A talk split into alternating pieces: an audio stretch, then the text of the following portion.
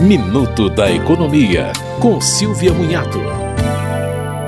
O Tribunal Superior do Trabalho considerou inválido o banco de horas de uma analista de processamento de Eldorado do Sul, no Rio Grande do Sul. Isso porque a empresa não dava acesso ao saldo do banco, ou seja, a quantidade de horas de crédito e de débito. A empresa foi condenada a pagar horas extras. A norma coletiva previu o fechamento do banco de horas a cada três meses, com o pagamento das horas extras acumuladas.